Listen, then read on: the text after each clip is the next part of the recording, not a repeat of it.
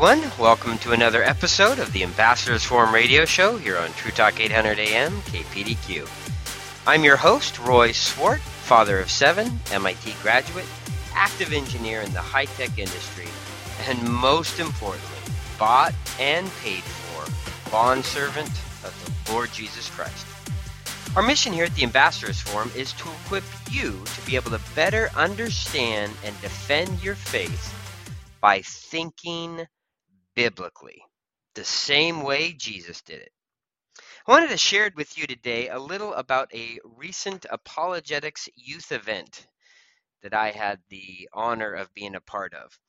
It was a senior Bible class at a local Christian school, and the teacher invited our ministry in to answer some of the questions that the kids had submitted throughout the class. And our objective wasn't just to give the kids a bunch of great answers to all their hard questions, but what we really wanted to do was to model for them how to get the answers themselves, not just give them a fish.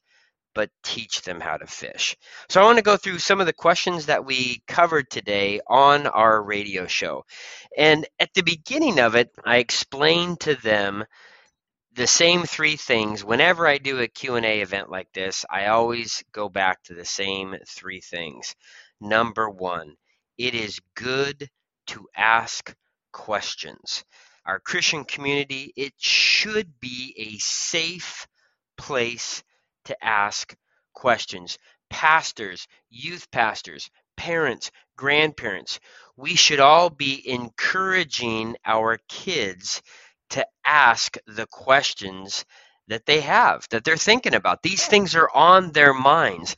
And what I've seen a lot of churches do is they create a stigma and they say, you know, if you're having questions, your faith isn't strong enough. If you have any doubts, you're not a real Christian. If you do have those doubts, cover them up. Don't talk about them here.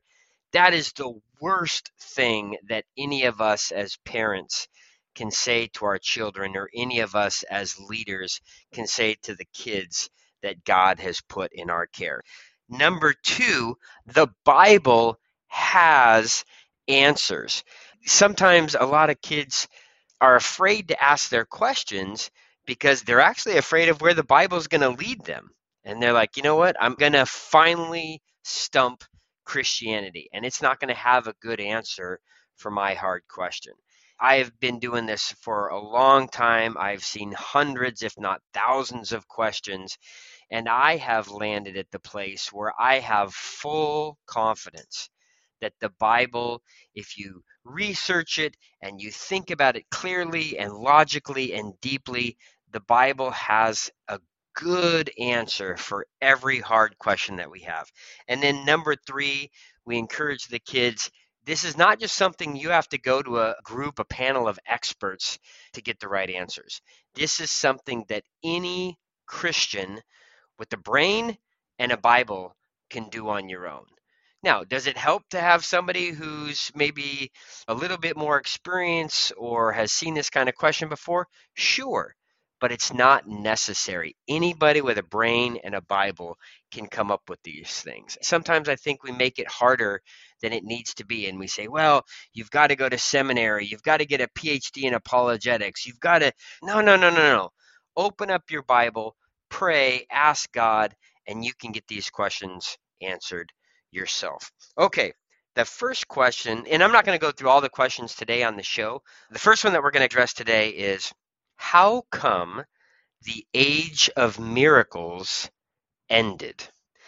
Now, this is a great example of you always need to be on the watch for any implied assumptions in a question like this. Sometimes a question isn't really a question, it's a statement buried in a question. And so on this one, how come the age of miracles ended? The implied statement is the age of miracles has ended. And then the question part of it is, why did that happen?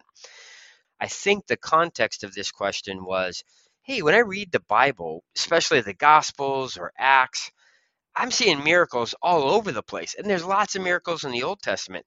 But when I walk around my neighborhood, I walk down the street to my school, I'm not seeing all these miracles happen. So why did they end? Well, be careful. I don't think the age of miracles has ended. I think there's miracles that happen today. There's nothing in the Bible that would indicate that the age of miracles came to an end. Also, I've traveled all around the world and I've seen miracles. I've heard many, many testimonies of miracles. I actually think that overseas, in some cultures, there's a lot more miracles happening than we see in America.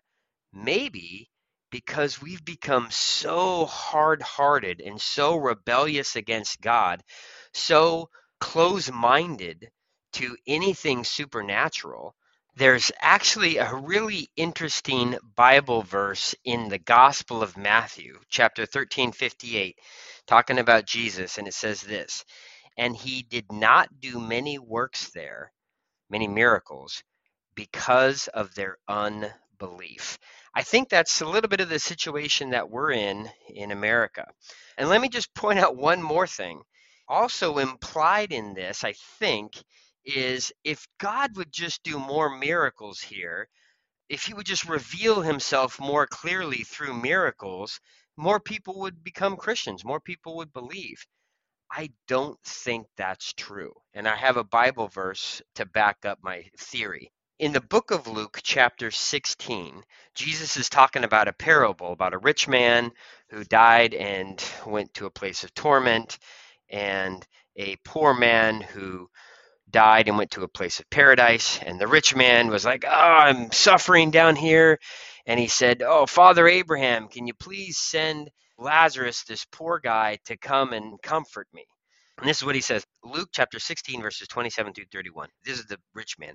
I beg you, Father, to send Lazarus to my father's house, five brothers, so that he may warn them, lest they also come into this place of torment. But Abraham said, they have Moses and the prophets. Let them hear them. And he said, No, Father Abraham, but if someone goes to them from the dead, then they'll repent. And these are chilling words. He said to him, If they do not hear Moses and the prophets, neither will they be convinced if someone should rise from the dead. I think that the point here is clear if we are going to choose to be hard hearted and rebellious towards God, God has given us lots of opportunities to believe in Him. He has made who He is clear through creation, through our own consciences, through so many testimonies. It's not for lack of knowledge that people don't submit themselves to God, it's because of active rebellion. So even if there were more miracles, it couldn't change a person's hard heart. Okay, the next question is Are we supposed to obey the whole Bible or just the words of Jesus in the New Testament? Now, this reveals a common misconception about what the Bible is and who wrote it. And there's lots of scholars, supposed intellectuals who make a really big deal about, well, these are the words of Jesus, and that's really what his theology is. And let's compare them to the words of Paul and his epistles, and let's show how actually Paul didn't really believe in Jesus' theology, the red word theology. He actually had a different theology. All that is garbage, absolute garbage. Those people doing that don't understand what the Bible is and how it was written. The Bible was written by God, and Jesus is God. so Jesus wrote the whole Bible. So when you say, well, I only want to obey the commands that Jesus himself gave, okay, those are contained in the red words of the Gospels. They're contained in the black letters in those same Gospel letters. They're contained in the black letters of the epistles of the New Testament. They're contained in the black letters of the prophets and the law of the Old Testament. All of that is Jesus's communication. Anytime people try and separate that and cause a distinction, they just don't understand who wrote the Bible. Okay, the next question is When defending your beliefs from other religions, such as Islam or Hinduism, is there a right way and a wrong way to prove our point? The answer is absolutely. And I'll take you to the kind of the classic apologetics verse in 1 Peter 3:15 which goes like this. In your hearts honor Christ the Lord as holy and always be prepared to make a defense, an apologia, to anyone who asks you for a reason for the hope that is in you. And here's the important part yet do it with gentleness and respect. So, is every Christian called to evangelize? Yes. A lot of people think, well, you know, apologetics is this thing. You got to go to like six years of Bible seminary school and get a PhD, and and then you're super intellectual, and all you do is sit around and you know argue theory and philosophy with people. No, no, that's not what the Bible calls apologetics. Maybe that's what we've created it to be, and that's unfortunate. Apologetics is simply knowing why you believe what you believe, defending what it is that you believe. Every Christian is called to do that kind of biblical apologetics. And how? Do it with gentleness and respect. So let me summarize three or four specific examples of how that looks when you're doing it with gentleness and respect. Number one, listen more than you talk. I've gone over that over and over on this broadcast. Number two, try and ask questions. If you have the privilege of having someone live in front of you, face to face, and you're having a great discussion, and they bring up something about what they believe, or they are trying to describe their religion, ask a lot of questions and listen to their answers. So, by the way, every religion describes a worldview, a way to view the world, a way that reality works.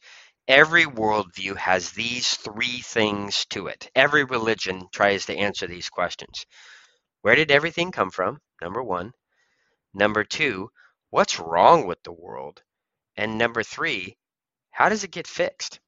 So, what you can do is when you're in a discussion with someone about what they believe, you can ask them those three questions and say, hey, how do your beliefs answer these three fundamental questions? Or how does your religion answer these three fundamental questions? And then you can listen to their answer.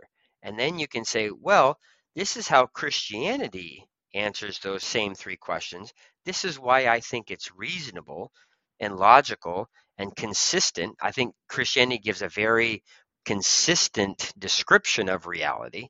It would be another topic for another time to answer why all these religions break down within themselves internally they're self-contradictory when they go to try and answer these questions. So that's how you would do it. Number one listen more than you talk two try and ask questions to increase your understanding.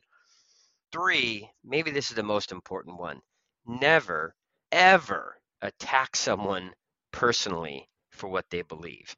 It's wrong. It's totally against what the bible says. It's unbecoming of a Christian. It creates a bad name for Christ.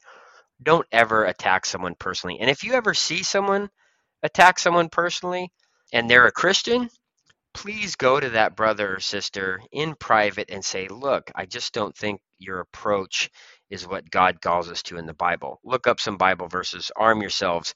But really, we need to try and help ourselves in this and say, God calls us to defend our beliefs, explain our beliefs with gentleness and respect.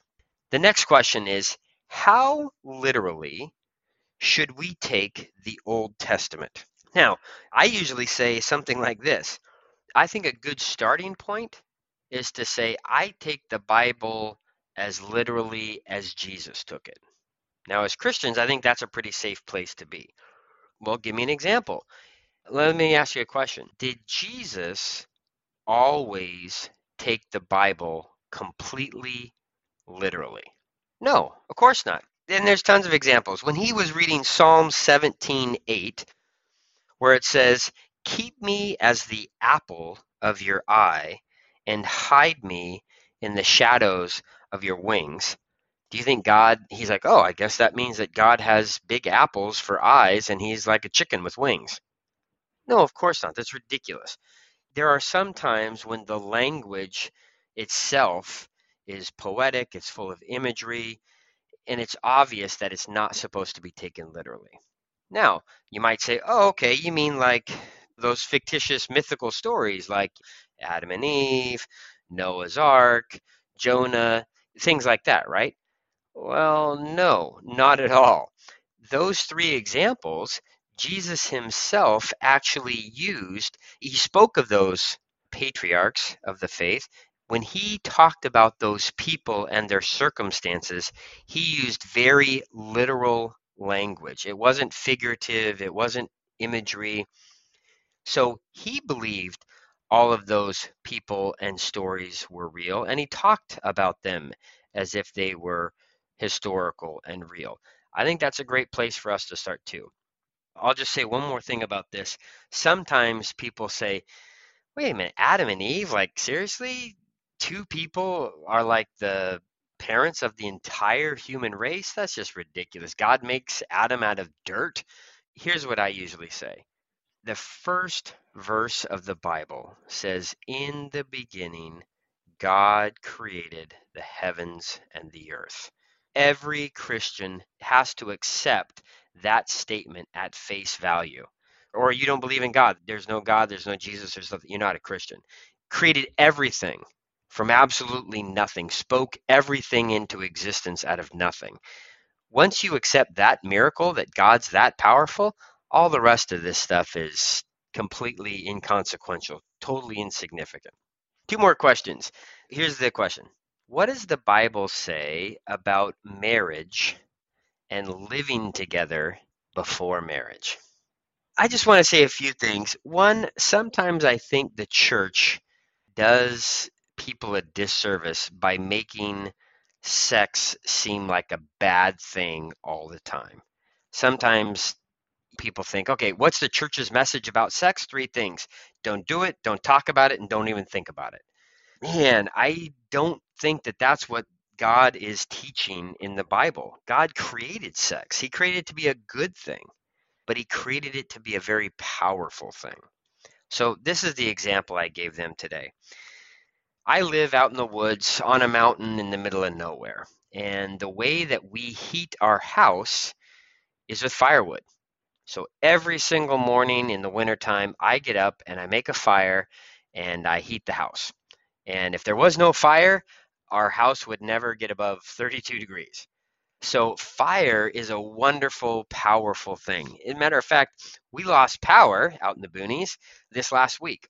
So we couldn't even cook so where did we cook? We cooked on the wood stove.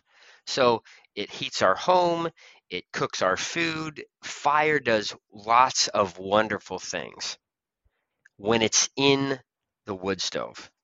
Now, what if I took that same fire and threw it all around my house and let it get out of the wood stove and beyond the boundaries where it was designed to operate within? it burned my house down. It burned my entire property down. So it can be a very useful thing. It can be a very powerful thing, a very wonderful thing, but it can also lead to absolute destruction. That is what sex is. That's how God created sex to be. There is absolutely no ambiguity in the scriptures that sex outside of marriage is wrong. It's a sin. I'll just give you one quick verse Hebrews 13:4 Marriage should be honored by all and the marriage bed kept pure for God will judge the adulterer and the sexually immoral. Now, some people might say, well, man, God's such a killjoy, and if sex such a great thing, then why is he saying we can't do it anywhere and everywhere we want with anyone we want? It's because all of God's rules are created for our good every command that he gives us is to help us and protect us. And so God knows that rampant sexual freedom, having sex with anyone and everyone, everywhere, all the time, will absolutely crush and destroy our society. It will harm the individuals, it'll harm families, it'll harm our entire nation. And so God says, I've created this thing, but because I love you and because I want what's best for you, I've given you boundaries and I've given you rules concerning this. And so I'll just say one more thing here, a little bit of a personal application. I have never, ever met someone who regretted not having sex before marriage. I have met countless people who did regret the fact that they had sex before marriage. And even people who were in love, even people who ended up getting married to each other, even people who said, Hey, I never had sex with anyone except this person, and I loved them, and I was going to get married to them, and then I had sex with them before we got married those people regret that decision because they know they were breaking God's law and they suffer the consequences and they have regret and they have remorse. So God gives us these rules to protect us and for our good. Here's the last question Is it possible to believe that Christ died for your sins and yet still not be a Christian? The answer is yes, of course. James 2:19 says, "You believe that God is one? Great, you do well. Even the demons believe that, and they shudder." And Matthew 8:28 and 29 gives an even more specific example. Jesus is going into the country of the Gadarenes, and two demon possessed men come out of the tombs, and they cry out and say, What have you to do with us, O Son of God? They knew Jesus was the Son of God. And they said, Have you come here to torment us before the time? They read the Old Testament. They're not stupid. They know that Jesus was coming to die on the cross to reconcile the world to God. So they said, Hey, we know what your plan is here. Did you come to torment us before this time? So if demons believe that, does that mean demons are Christians? No. It goes back to what the Bible says makes you a Christian. And my favorite verse to go to is Romans 10, verse 9. It says, If you confess with your mouth that Jesus is Lord and believe in your heart that God raised him from the dead, you will be saved. So it's great. Yes, part of it is believing that Jesus died for you and rose again. But the first part of that verse is really important also. It says, if you confess with your mouth that Jesus is Lord. So, what that means is you need to submit to Him and make Him Lord of your life. You need to worship Him as the sovereign God in your life over you. Demons don't do that, non Christians don't do that. There might be people who believe certain things, but if you've not submitted your will to God, if you've not repented of your sins and made Jesus Lord of your life, you're not a Christian. All right, well, we have covered a lot of great questions today. Like I said, these were questions that we covered in a Bible class at a local Christian school. Had a lot of fun doing that, and the kids really enjoyed it and got a lot out of it. And so this is a, a major part of our ministry, and we had a lot of fun doing it. Now, how about you? What questions are you struggling with? What are you doing to search in the Bible to find answers to those hard questions and to share some of those doubts and some of those questions with your friends? God calls us to think about our beliefs, to know not just what we believe, but why we believe it. Christianity is a deeply thoughtful and intellectual religion. It is something that we are certainly supposed to use our hearts in devotion and love for God, but God calls us also to use our minds, to think critically, to think analytically about the evidence that we have before us, about what makes sense and what is reasonable. And finally, to submit our will to God, to be convinced by the overwhelming evidence around us of Christianity, of the gospel, and then to do that final step, which is submit ourselves to God and accept Him as our Savior. I want to encourage you to continue to do that on your journey today. If you want to go to our website, theambassadorsforum.com, we've got lots of helpful resources. We've got questions that we've answered. We've got lots of activities and events in the Portland area and also online that you can dial into and be a part of the community here that is seeking God together and seeking good answers to our hard questions. Finally, thank you for joining us on the radio today. You can join us every Saturday at 9:30 a.m. here on True Talk 800 AM KPDQ. I pray that God will raise you up in your own faith and send you out to share that faith with others in the grace and truth of the Lord Jesus Christ. Until next time, I'm Roy Swart. May the Lord bless you and keep you.